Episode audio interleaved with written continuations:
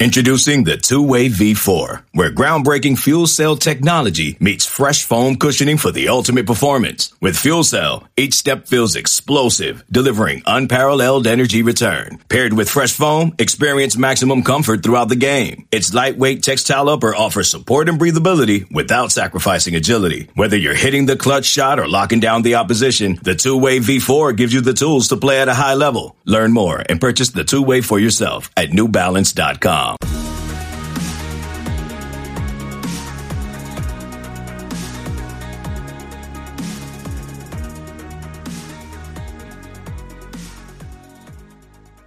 Welcome back into the Lions 24 7 podcast. Tyler Donahue and Sean Fitz with you once more. And the conversation starts again with a commitment. It has been a steady theme here on our podcast throughout the month of July. And for the 10th time in this month of July. Penn State adds a commitment to its 2022 class. This time around, it's four star cornerback Cam Miller, who attends Trinity Christian Academy down in Jacksonville, Florida. Sean, he's another top 24 7 guy. He's number 153 overall in those rankings, number 22 among cornerbacks. We're getting used to this type of thing but yet another four star building block for a class that has come so far in a matter of a few weeks you're reading these numbers and these accolades. You you sound bored by this. This is just like old hat for you at this point.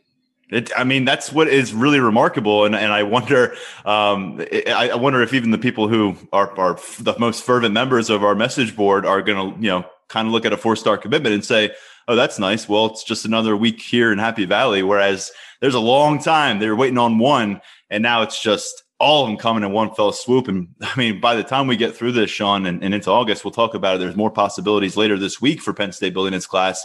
I mean, it is going to be almost no room at the end it's it's really remarkable when you think about the podcast that were I think the first was it the last podcast in June where the where the verbals basically and mm. um, that's how we closed the mailbag. It's like they're coming and as we said before, this has exceeded expectations. Even you know that we thought that you know we kind of map it out and figure out how everything's going to go, and this has exceeded expectations obviously. But you look at what they're bringing in; it's a lot of guys that they have been recruiting for a very long time. It's a lot of guys, you know, and, and if even if that wasn't the case, it's guys JB Nelson, Tyler Johnson, guys that they brought in, worked out, saw them very, uh, you know, saw them perform very well up close, tested them, doing, doing all that stuff. So there's a lot more research just in this one month, in that month of June, than they got pretty much the entire last cycle. So I think that that's certainly um, a, a, way to take uh, one one route to take, and the other one is just like, man, how many how many can they just keep piling on top of one another. You mentioned there's there's two more potential this week potentially this week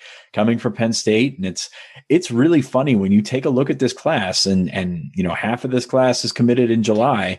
Um, there's there's 11 other months that people are just going to be like, okay, where where's this for uh, the rest of the year? And it's it's funny to break it down because it's all cyclical and you you kind of we saw this in the 2021 class from uh, April to May, and a bunch of uh, commit. There was a run of commits then, um, and then then you have these lapses. And, and what's what's going to be funny to me is during the season, you're thinking, okay, 2022 uh, recruiting, where did it all go? And and you're going to be pretty much full by the time the season starts. And um, people people are probably going to get antsy, but there's really not a ton of targets out there left. So it's it, it's funny when you think about putting that juxtaposing this class with last class, it's it's a total wash, especially with the the news of Lonnie White, which we're going to get to in a minute, uh, signing with the Pirates. So it's really unbelievable how this has all gone.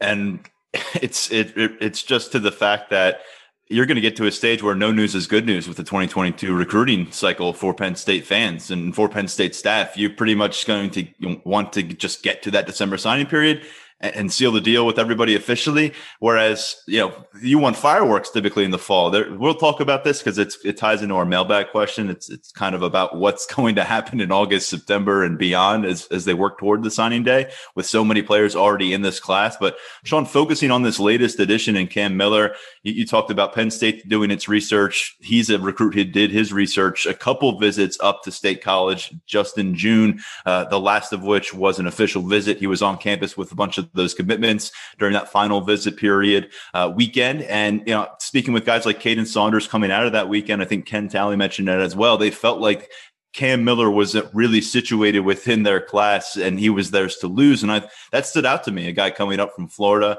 um, and making that transition to Trinity Christian down there in Jacksonville, which is a perennial kind of power and a, and a power five recruiting magnet, um, coming down the wire. That Penn State, you felt really good about it. Uh, some of the more recent crystal balls, I think, starting with Andrew Ivins and, and Steve Wiltfong last Tuesday, really made you feel good about it. And and now here we are. He's on board with this class and and commitment number 10 of July. And they're coming from everywhere. Louisiana, Pennsylvania, Florida. I mean, you name it.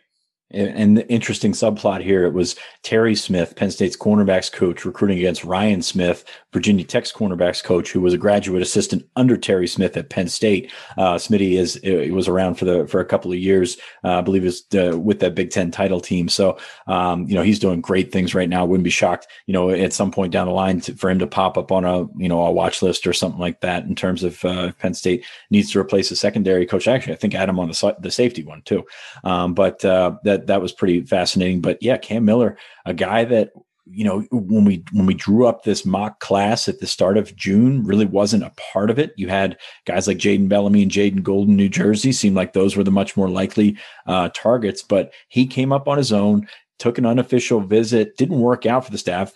Brian Dilworth, if you remember that name uh, from Florida, came up and worked worked with the staff, and the staff liked what they saw, and they almost took his commitment, and then sort of tapped the brakes on that last second. Boy, how how about you think about that one for a second? I mean, this was uh, after the first. Uh, official visit weekend, we were we were prepping stories for Brian Dilworth commits to Penn State. Big Bergen sudden, Catholic movement. I mean, it was just a completely different ball game, Sean, versus where we are now. Absolutely, and you'll certainly take Cam Miller. Cam Miller is six foot plus. He, he, he runs really well. He's tested really well. He came up on his unofficial, and they they were really kind of blown away by how he presented himself, even though he didn't work out and things like that. How he presented himself, and and he walked away. And you know, we we texted and and or got in touch with some sources after that trip. They're like, yeah, we're in it. We want him. That's the thing that uh, that that's kind of the, the litmus test on this this month, and they brought him back for an official visit. As you said, the commits around him thought that this was a pretty good chance for Penn State, and now all of a sudden he's he's in the class a, a, little bit of Marquise Wilson here in terms of a guy who I'd love to see play both ways if there was a way to make that happen. Um, because you watch some of the offensive film, and I think he was the, the county offensive player of the year uh, down there, named by Jacksonville.com or whoever hands out the accolades, playing quarterback, doing a bunch with his wheels, doing some with his arm.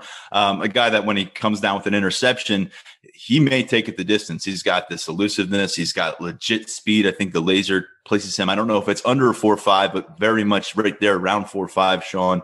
Um, and, and, I'm sure Penn State. We've seen some of the the speed strides made for for some of these defensive backs who have come in and what they're running year two, year three versus year one. So I, I love what Cam Miller can do. I think he's certainly a, a different player, a complementary player with Jordan Allen, who they brought on board. I like Allen more so. I think he flashes the most toward the line of scrimmage. Whereas I like seeing this kid kind of out on his own, uh, able to use that speed, use that, use that lateral quickness. I could see him baiting some wide receivers over the course of his career. I, I love this pickup. He's a guy that I, I want to personally get to know a little bit more, where he's coming from down there in Florida, what his background is like. Be a great podcast guest, I hope but I think from a football perspective, fits in very nicely with what they've already assembled and what we think they may bring in a little bit later here with the defensive back class. Speaking of podcasts, guest Spencer Rolland going to join us later in the episode. He took some time with us last week and, and sat down for the, the Harvard grad transfer that will be here in 2022. So you're going to want to stick around for that.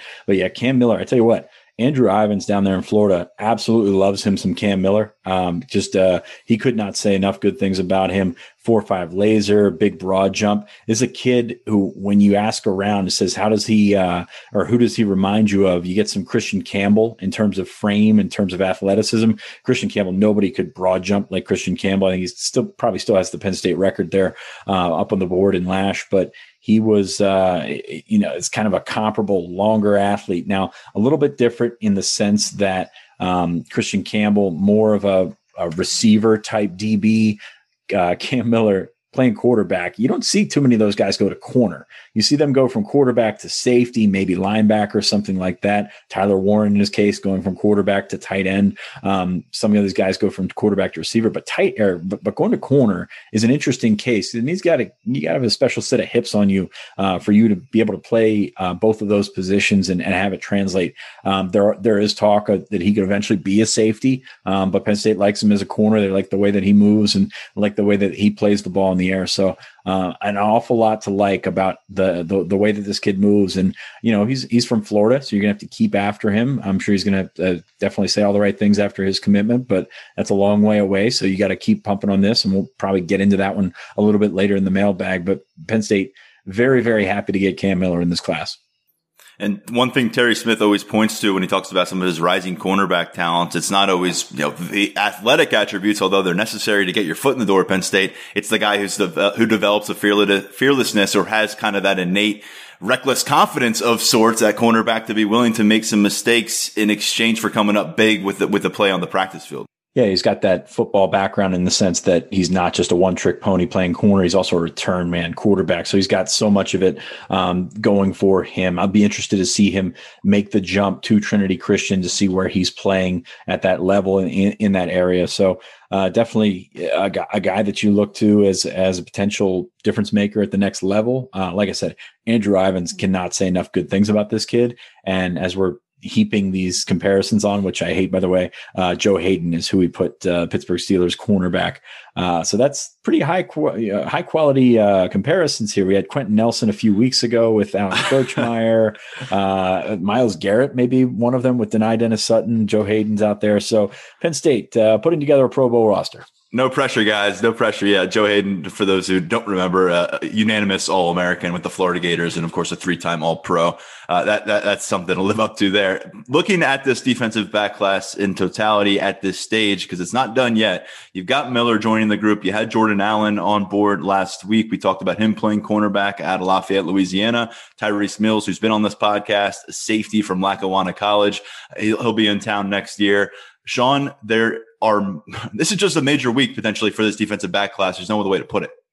Yeah, two uh, two potential uh, commitments coming Penn State's way this week. Uh, Christian Driver, who we still have listed as an athlete, you know, we're still kicking around receiver in terms of that. I think he's a safety long term.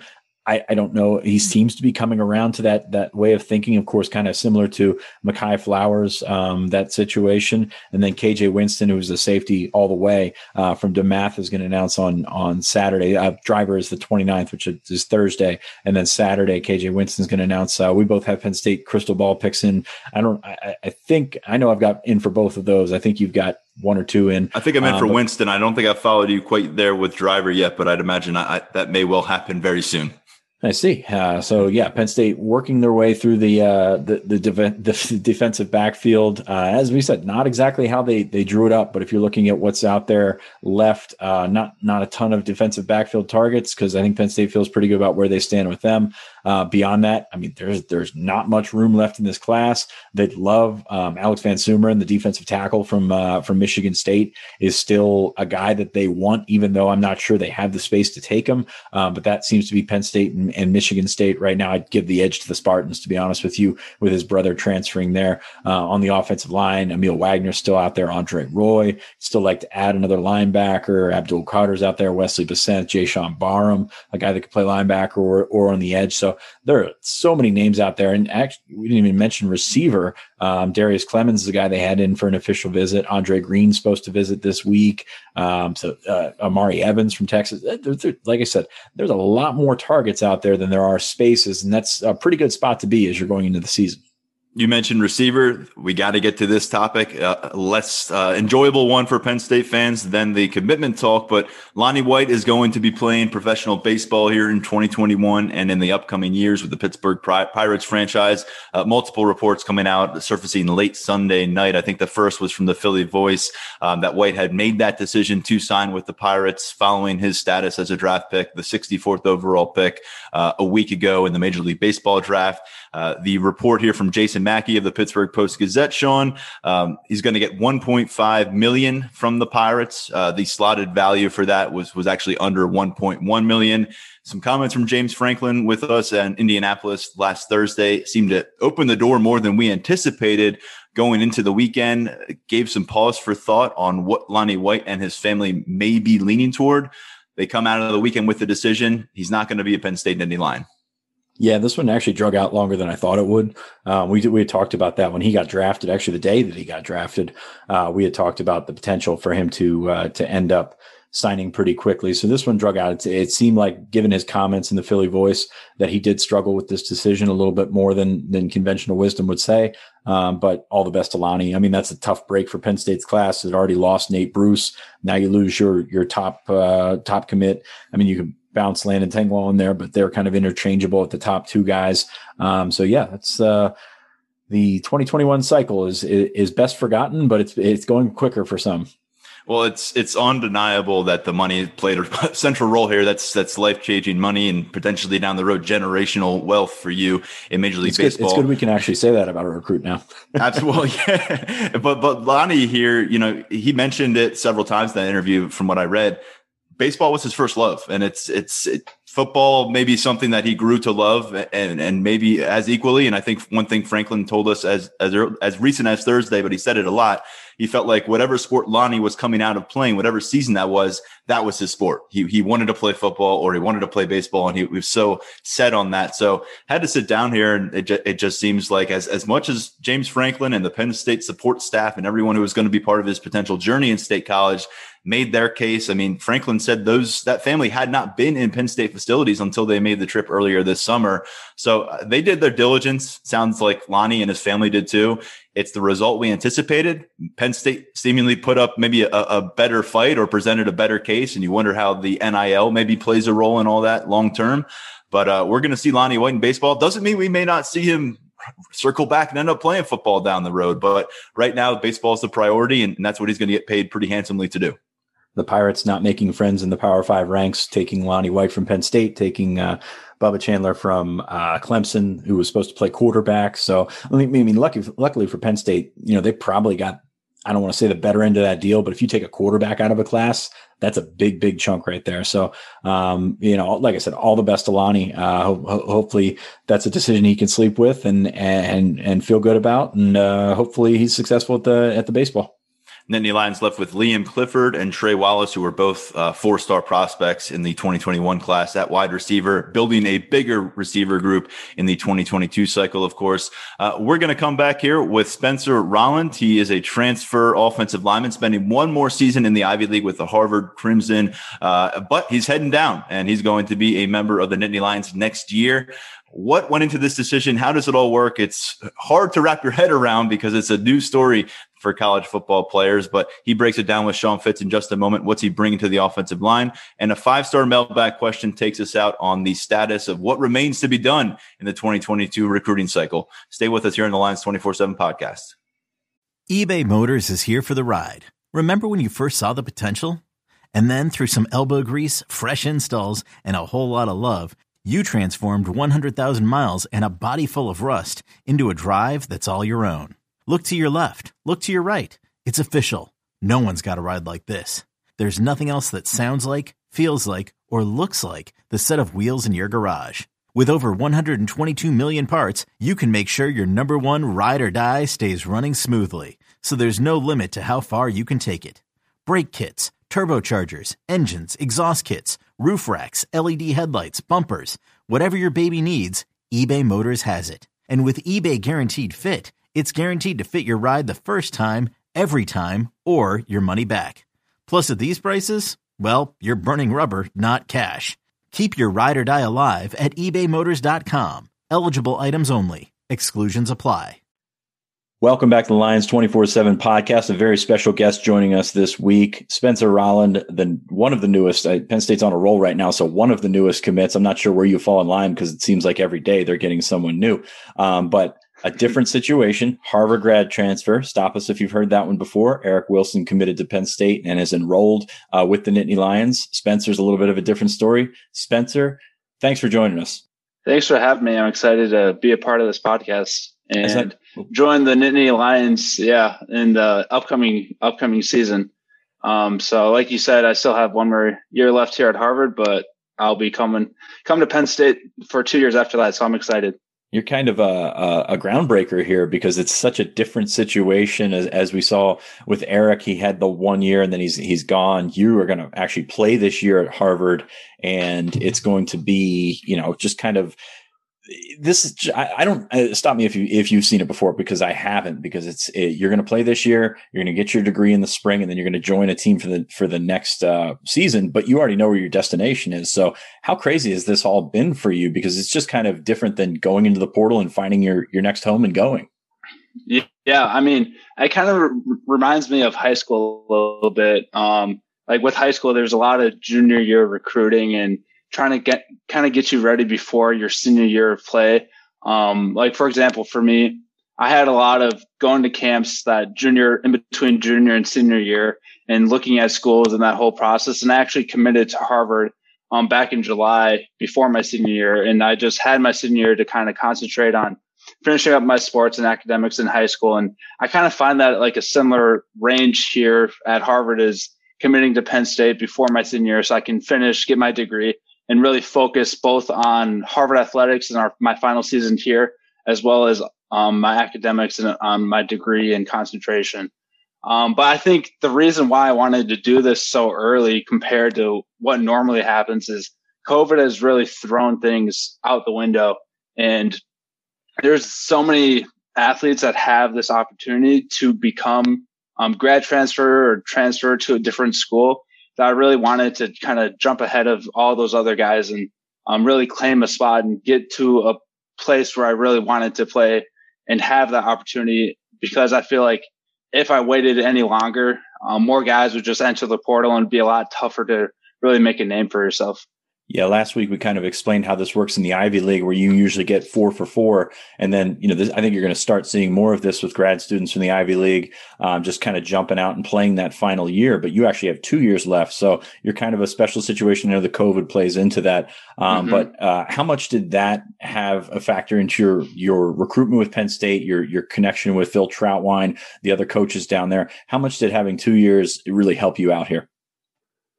Well, I think with with any school having that additional year is an added benefit, um, not only for me but also for the school because that means I get an extra year possibly to be under the coaches, develop, and possibly prepare me for the next level. But also means for Penn State specifically, they have a senior guy coming in that not only has one year but two years to be on their O line or any position with a grad transfer um, to really solidify that group um, of of uh, O line guys. In my case, and I think that really stood out to Penn State um because um, they really liked where I was at currently, and that opportunity of having me for two years, um, they were super excited. How did you get to Harvard? Now, we talked to Eric Wilson. You both Minnesota natives. You landed at Harvard.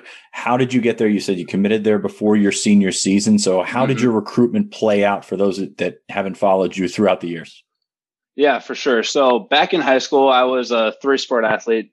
I played football in the fall, basketball um, during the winter time, and then I split baseball and track. I did baseball my first two years in high school, and then track my last two years of high school. And so because of that, I was constantly doing sports, moving around, and I did AAU basketball during the summer time frame as well. Um, and so throughout high school, I was being recruited for football as well as uh, basketball. But I knew with those two opportunities in hand, I wanted to go someplace that was high in academics as well as high in um, athletic competition. And there's not many other places better than an Ivy League, in my opinion, that you can get a high high academic degree as well as play um, some top notch level athletes at the same time. And so I had my eyes really set on the Ivy Leagues to start. Um, and between basketball and football, I was just getting more opportunities with football.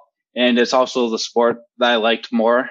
Um, and so, and so I kind of continued um, with the recruiting process and um, like I said earlier, I went to camps all throughout July. I actually traveled out here to the East Coast with my dad.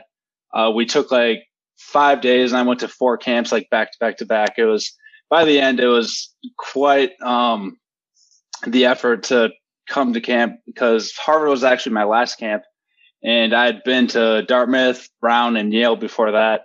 Um, but Coach Murphy actually pulled me up before camp and sat me down in his office, and he's like, um, "I just want to let you know we want to offer you here at Harvard. Um, just go out to the camp, uh, see what the coaches are like, see how you fit in."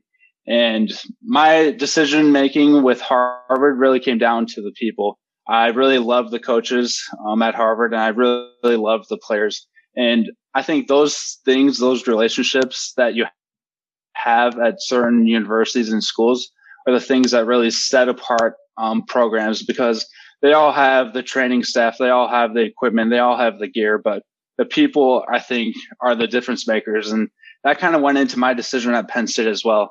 Um, once I visited Penn State back in July, um, or early July, late June, I really enjoyed the coaching staff, enjoyed the players, and um, it kind of reminded me of my recruiting here at Harvard and just that relationship, especially with Eric being there and being able to hear from him what it's like during practices and during lifts and um, his interactions with the teammates. I think that really helped my decision as well.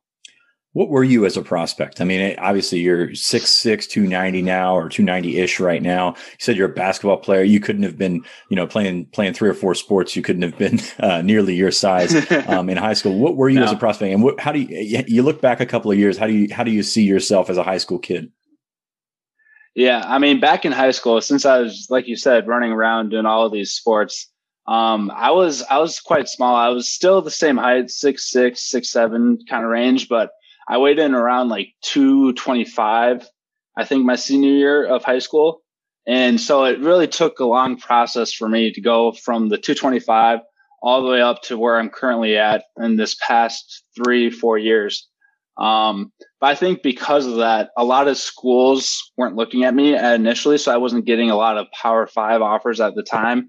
And so kind of like going back to the Ivy League, why I went to the Ivy League is because I was able to develop able to get that degree at the same time and have that opportunity um, to go to the next level if that were to be the case. Unfortunately, it is the case, and um, uh, I definitely have more opportunities now that I've put on that weight, been able to play um, at a size that's a lot more manageable for O line. Um, I know coming in to Harvard, everybody's like, "Oh, what position do you play?" And a lot of people are like, oh, tight end. I'm like, no, I'm actually offensive tackle. And they're like, really? Like they, they had their doubts, but um, I put in my put in the work my freshman year, uh, kind of bought into the program, the training program here at Harvard, and was able to get all the way up to 265 my around around that my uh, sophomore year. So no redshirting in the Ivy League. You did not play as a true freshman in 2018, but played all 10 games in, in 2019. Um, what was that experience like? I played with Eric Wilson on that offensive line. Um, what was that like? And then obviously, obviously you did not see what was coming with COVID in terms of getting tape and, and gathering all this kind of stuff. But um, mm-hmm. what, what was your first season, your first full season playing like at Harvard? Yeah, I mean, that transition from your first freshman year kind of – just taking everything in. It's a totally whole new world to now being a starter your sophomore year, really taking on a lot more responsibility. Um, I think that transition and my confidence level and me starting right away, I think started at that. Um, I was going to say fall camp, but actually before that, I actually came to. Um, we have this thing called Summer Dogs, which is our summer training here at Harvard, and I came back and started Summer Dogs in June. And I think because I bought in um, all the way back in June, I was prepared and ready to go for fall camp. And fall camp really prepared me. I remember some of the coaches were even like, like, wow, like you, you're, you're surprising us and keep up the good work. And if you keep on doing this, you'll probably earn a starting spot because there are still spots open to other seniors and juniors. And, um, my O line coach, Coach Kennedy, he came up to me. He's like, "You've really proven yourself," and I like, I want to give you the starting spot and just like keep working hard, keep earning that. But that transition was quite different because you have to now not only recognize different defensive fronts, but also know the offensive plays where coming in as a freshman, you just kind of get hit with every, everything and they're going at such a faster pace than it was back in high school. It's, it's kind of like drinking out of the water hose or fire hydrant. And, um, but I feel like going through spring ball and going through fall camp for a second time, you really kind of slow down the pace and you're able to, to grasp a lot more um, technique and plays and details that you didn't get the first time. And I think that really helped me out um, going into my sophomore year and starting those 10 games. But um, playing on that offensive line and having all of that experience already there, I think also additionally helped me because, like you said, Eric Wilson was also on that O line. He's a fellow Nittany Lion. Um, but we also had um, Liam Shanahan, who was actually uh, the right guard, and I played right tackle. And so having him right beside me, he, for those who don't know, he's grad transfer to LSU, played there uh, last year, and because of COVID, has another year, um, is and is playing there again at center. But having him, he played right tackle before me and got transitioned over to right guard. So having him as a mentor almost uh, right by my side at right guard was really helpful um, for that transition from being a freshman on the sideline to now starting 10 games. And I think just because of that experience, they kind of really set the the mold for what kind of a Harvard starting offensive line should be. And I really try to emulate both Liam, um, Eric, and all the other uh, guys that played before me and with me alongside me. And I think that also really helped my success during my sophomore year. It's interesting you mentioned three three guys in three years for grad transfers. Is this something you guys talk about at Harvard now that you know it used to be you get your four years done, you go into you know whatever field you're going to go into. Is mm-hmm. this like okay, maybe we see what we can do at the next level. And is this a buzz around Harvard or any other guys you know in the Ivy League or anything like that? Could this be, I don't want to call it a feeder system because well, let's be honest, it's Harvard. Um, but is this something that you could see becoming a trend over the next couple of years? Yeah, for sure. I think, I know um, a lot of the coaches here at Harvard, I think they're seeing this as an opportunity, a recruiting opportunity to maybe snatch some of those guys who don't have those, uh, Power Five conference offers and say, hey, why don't you come here to Harvard? You'll have a shot to play at high level competition, get your degree, and who knows, you may be able to um, do that grad transfer opportunity like we've had these other guys in their past. Like, um, for example, me, Liam, Eric. We've had a few other guys such as um, Isaiah Wingfield um, go to Wake Forest. We've had guys uh, Tom Stewart, he transferred to Rice University, um, and multiple other guys the past four years since I've been here at Harvard. So I think it's definitely becoming more common. Um, and I think just that mindset of, um, hey, you're here at Harvard. We play high level football, but at the same time, you get high level academics. And if that's all you want to do and continue on with your career, like nothing against you. But if you want to go on and possibly play at the next level, like that's perfect as well. And I think the coaches really like that because I think they're able to get some of those higher um, recruits coming into Harvard, which not only makes Harvard more um, competitive, but also uh, more, I guess, people are probably more willing to come to Harvard because of that opportunity and that possibility. Um, and coming when I was coming in as a recruit, I kind of had that idea of possibly doing this and um, definitely ha- having this opportunity and seeing it kind of come to fruition was is quite amazing to me.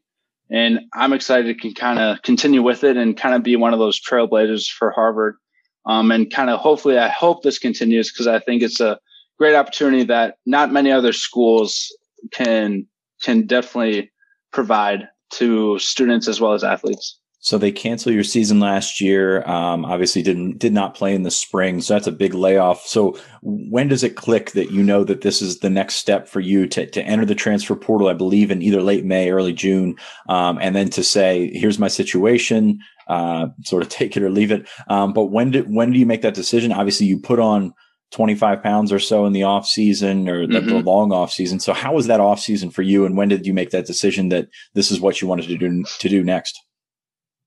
Yeah. I mean, whenever you're away from something that you love doing, you, you definitely miss it quite a lot. And I think during that COVID time period, um, having the Ivy League cancel their seasons, but many other programs and, um, universities still having their seasons and watching those teams compete it was really tough, I think, for a lot of our players here at Harvard, as well as many other Ivy League students and athletes, um, to see that go on and knowing that I would still have an opportunity to get those years back. Um, I, th- I think it was during that time period where I was really, it was, it was unfortunate that we got our season canceled, but once one door closes, another door opens with other opportunities. And it's kind of seizing that moment to say, oh, shoot, like this stinks. But at the same time, flip it over and see that there's maybe something better that kind of opened up at the same time. And I think what really kind of drove me to kind of push the grad transfer was coming back um, during the spring semester uh, the upperclassmen were able to come back to Harvard, and we had a makeshift um, spring ball here at Harvard. We weren't able to get many opportunities um, to, play on the field full pads, but the few practices that we did have, I just remembered how much I loved being on the field with the guys, and um, I definitely wanted to, for sure, continue and finish my two years of eligibility, and hopefully see where that takes me and possibly to the next level. But I've never been one to close a door and say no to an opportunity. So you enter the portal. How long did it take for Penn State to reach out? Who did you speak to there, and how did that re- relationship grow?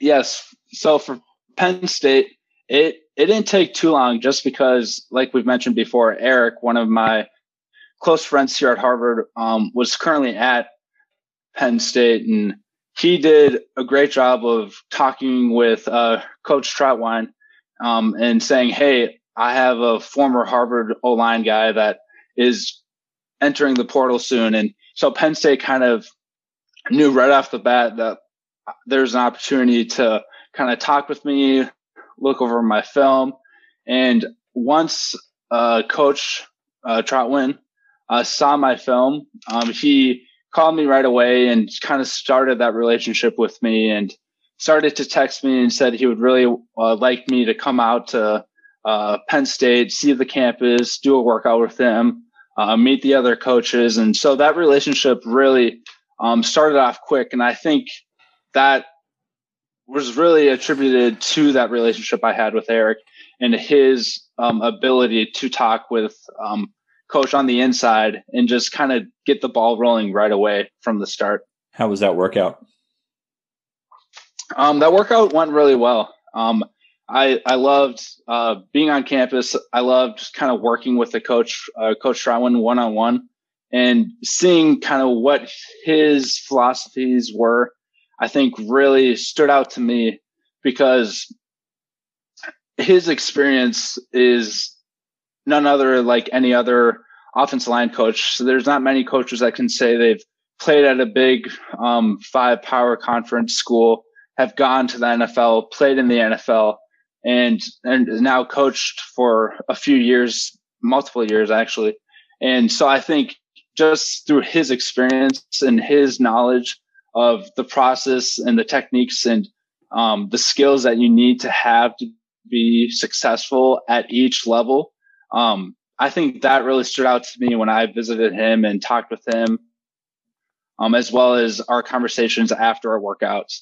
Um, one thing that I really enjoyed about my visit as well is I was able to see the team uh, do a walkthrough practice after I was done working out, and I so I could kind of see how he treated me one on one, but also how he treated um, the whole line as a team when they're doing their plays. And I, I was really um, surprised at how well they were focused uh, during practice and how well they were concentrating and just the technique and skills. And after that, we also I was able to watch a film session and the way that he broke down the film and his expectations of the players was exactly in line with what I wanted at this next level. And so it, it kind of just worked that everything that I was searching for, um, Coach Trautwein or Trautwein, um, had, um, those skills had what I wanted to be, to push myself to that next level. And, um, I, throughout the recruiting process, I was trying to think of any other coaches that would fit that mold better than coach. And I couldn't think of anything else. So that really became one of the reasons why I wanted to commit to Penn State so early. Um, because I knew that there probably wouldn't be any other schools that would beat out Penn State in my mind. Uh, you you mentioned to me off air Kansas State, Minnesota, Northwestern, a couple of teams that are, that reached out. Uh, how long did it take you to to figure out that it was Penn State? I mean, did you leave here thinking that it was Penn State, or did you take some time, go back and think about? I mean, what what was that decision making process like? Yeah, I mean, I definitely didn't want to make a t- decision too quick, um, but just talking with um, my friends and my family, and kind of hearing them hear my excitement after I visited Penn State and knowing how excited I was at the time and a few weeks later, how excited I still was about Penn State, um, kind of just made perfect sense to, um, just kind of start talking about it, start formulating and thinking about other possibilities that may come up in the future. Cause like we've talked about before, me coming into the portal this early is quite a rare ph- phenomenon. And I think some coaches uh, don't know how to really uh, go through this process with people starting to enter the portal so early. And so not many schools were contacting me right away. But at the same time, Penn State took that initiative to contact me, to get me back on campus and those are things that really stand out to me. Um, taking that initiative, um, showing that trust in me and showing that interest right away. And if other schools had come down the line, I think Penn State being the first one always um, is important to me. It kind of shows that loyalty to my talent, my dedication, my hard work. And I, I think that's what really stood out to me is Penn State taking that initiative and being one of the first people to reach out to me with all this weird um, situation and scenario. You play right tackle at Harvard. Is that still the plan this year? And where do you fit into Penn State's future plans on the offensive line? Yeah. So who knows? But I am planning on uh, playing right tackle here at Harvard. Um, with injuries, hopefully very few this season. Um, I could be shifted around to the left side. Um, but I think the plan with my coach, um, as I understand it, is I'll be continuing at right tackle. Um, but talking with coach, uh, Trautwein and my future at Penn State, uh, during my workout, he saw me as a player that could play both tackle as well as guard. And so he was really excited about that opportunity for me and as well as for the offense line at Penn State, having that capability to play both positions and be kind of that utility guy that could step up to the guard position or step up to the tackle position and excuse me, fill one of those roles that um, Penn State needs in the future. Um, so I think left or right side, I'm fine with either or, but um, talking with coach, I think he said starting off at right side, but, but who knows? Um, like I said, where an opportunity arises, um, I'd be more than happy to fill that gap and fill the need that Penn State um, has. Let's get a self scout on you. What, what, I watched the tape, was impressed by the footwork. What, what do you think you do best, and what what do you bring to the table as a as a Power Five offensive lineman now? I think, like you said, um, the footwork, especially with my long history of basketball, um, sets me apart from a lot of other offensive linemen. But, but coming from an Ivy League um, education, I think taking those skill sets that I've learned in the classroom and being able to understand different defensive fronts, um, the offensive uh, playbook, as well as kind of how those two intermingle together, um, will probably set me apart at the next level. And kind of that understanding of, yes, you need the strength, the speed, but it's those little things, those, the small techniques, the small reading of the defensive line or the linebackers or the safeties. I think those components of my game will really help me transition from the Ivy League um, FBS level all the way to Penn State FCS level. And hopefully, I think those skills can set me apart. While you got your scouting hat, hat on, what's Penn State getting uh, with Eric? Um, Eric, he is very similar to me in the sense that he has those um, insights on the football field. And, but I think with Eric, he comes with a lot of explosion. Um, he is a guy that will work hard every single day and will not only bring his level of game up, but I think he'll bring the other guys around him his level up. Just from my experience, um, like I said, being a sophomore and kind of playing alongside him, I think um, not only did he bring my level of game up, but every single day at practice, he had high, expectations for everybody else. So I'm hoping that he kind of continue, continues that at Penn State a few particulars here to get on with uh, before we close it out. It's Spencer Rolland, not Spencer Rowland. He is from Minnesota. His background is basketball, not hockey. And I apologize because I made that stereotype on him the other day. Uh, but Spencer, it's been wonderful to have you on. Uh, anything else you want to say to, to Penn State fans listening? Um, like I said earlier, I'm excited to be a Nittany Lion um, in 2022. And I'm excited to get on the field and uh, bring more success to Penn State. All right. Thanks, Spencer. I appreciate you joining us on the Lions 24 7 podcast. And hopefully, we, we get to catch up with you and follow you throughout uh, your season at Harvard. Uh, good luck finishing out your degree. And, and, and thanks for joining us. Thank you. Okay. Picture this it's Friday afternoon when a thought hits you. I can spend another weekend doing the same old whatever, or I can hop into my all new Hyundai Santa Fe and hit the road. With available HTRAC all-wheel drive and three-row seating, my whole family can head deep into the wild. Conquer the weekend in the all-new Hyundai Santa Fe. Visit HyundaiUSA.com or call 562 for more details. Hyundai, there's joy in every journey. Good stuff with Sean and Spencer. Uh, definitely appreciate his time. Look forward to learning more about his story in the upcoming months. Sean, it's five star mailbag time. It brings us back to a question that we've been asking ourselves now. Uh, let's sum it up here with this. I know a big July was expected for Penn State's 2022 recruiting class, but at this point, it seems like they've exceeded expectations with the staff already accomplishing so much and filling up that group. How could that impact the recruiting plans for the next few months leading up to signing day?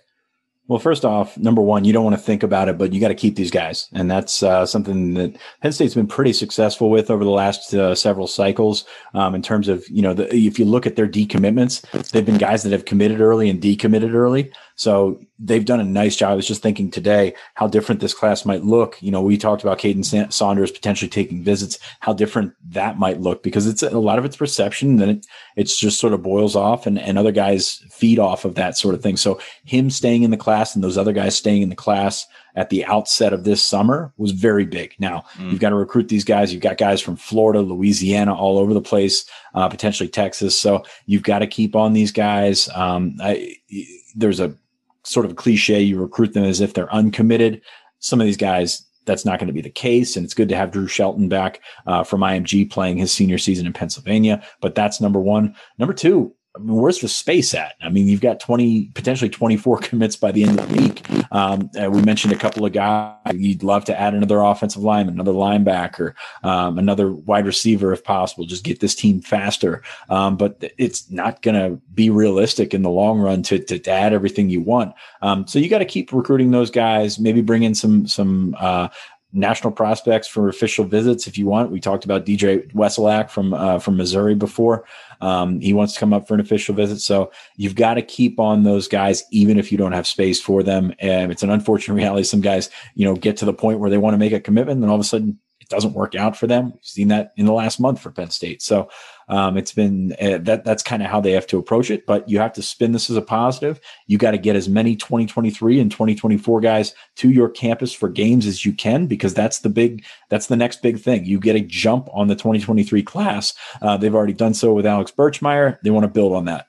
Yeah, I think you get the 2022s with the 2023s. Try to try to get that connection going, build that momentum into it. One thing you didn't mention that would be very helpful: win a bunch of football games, right? Well, get, yeah, get it I mean, done on the field.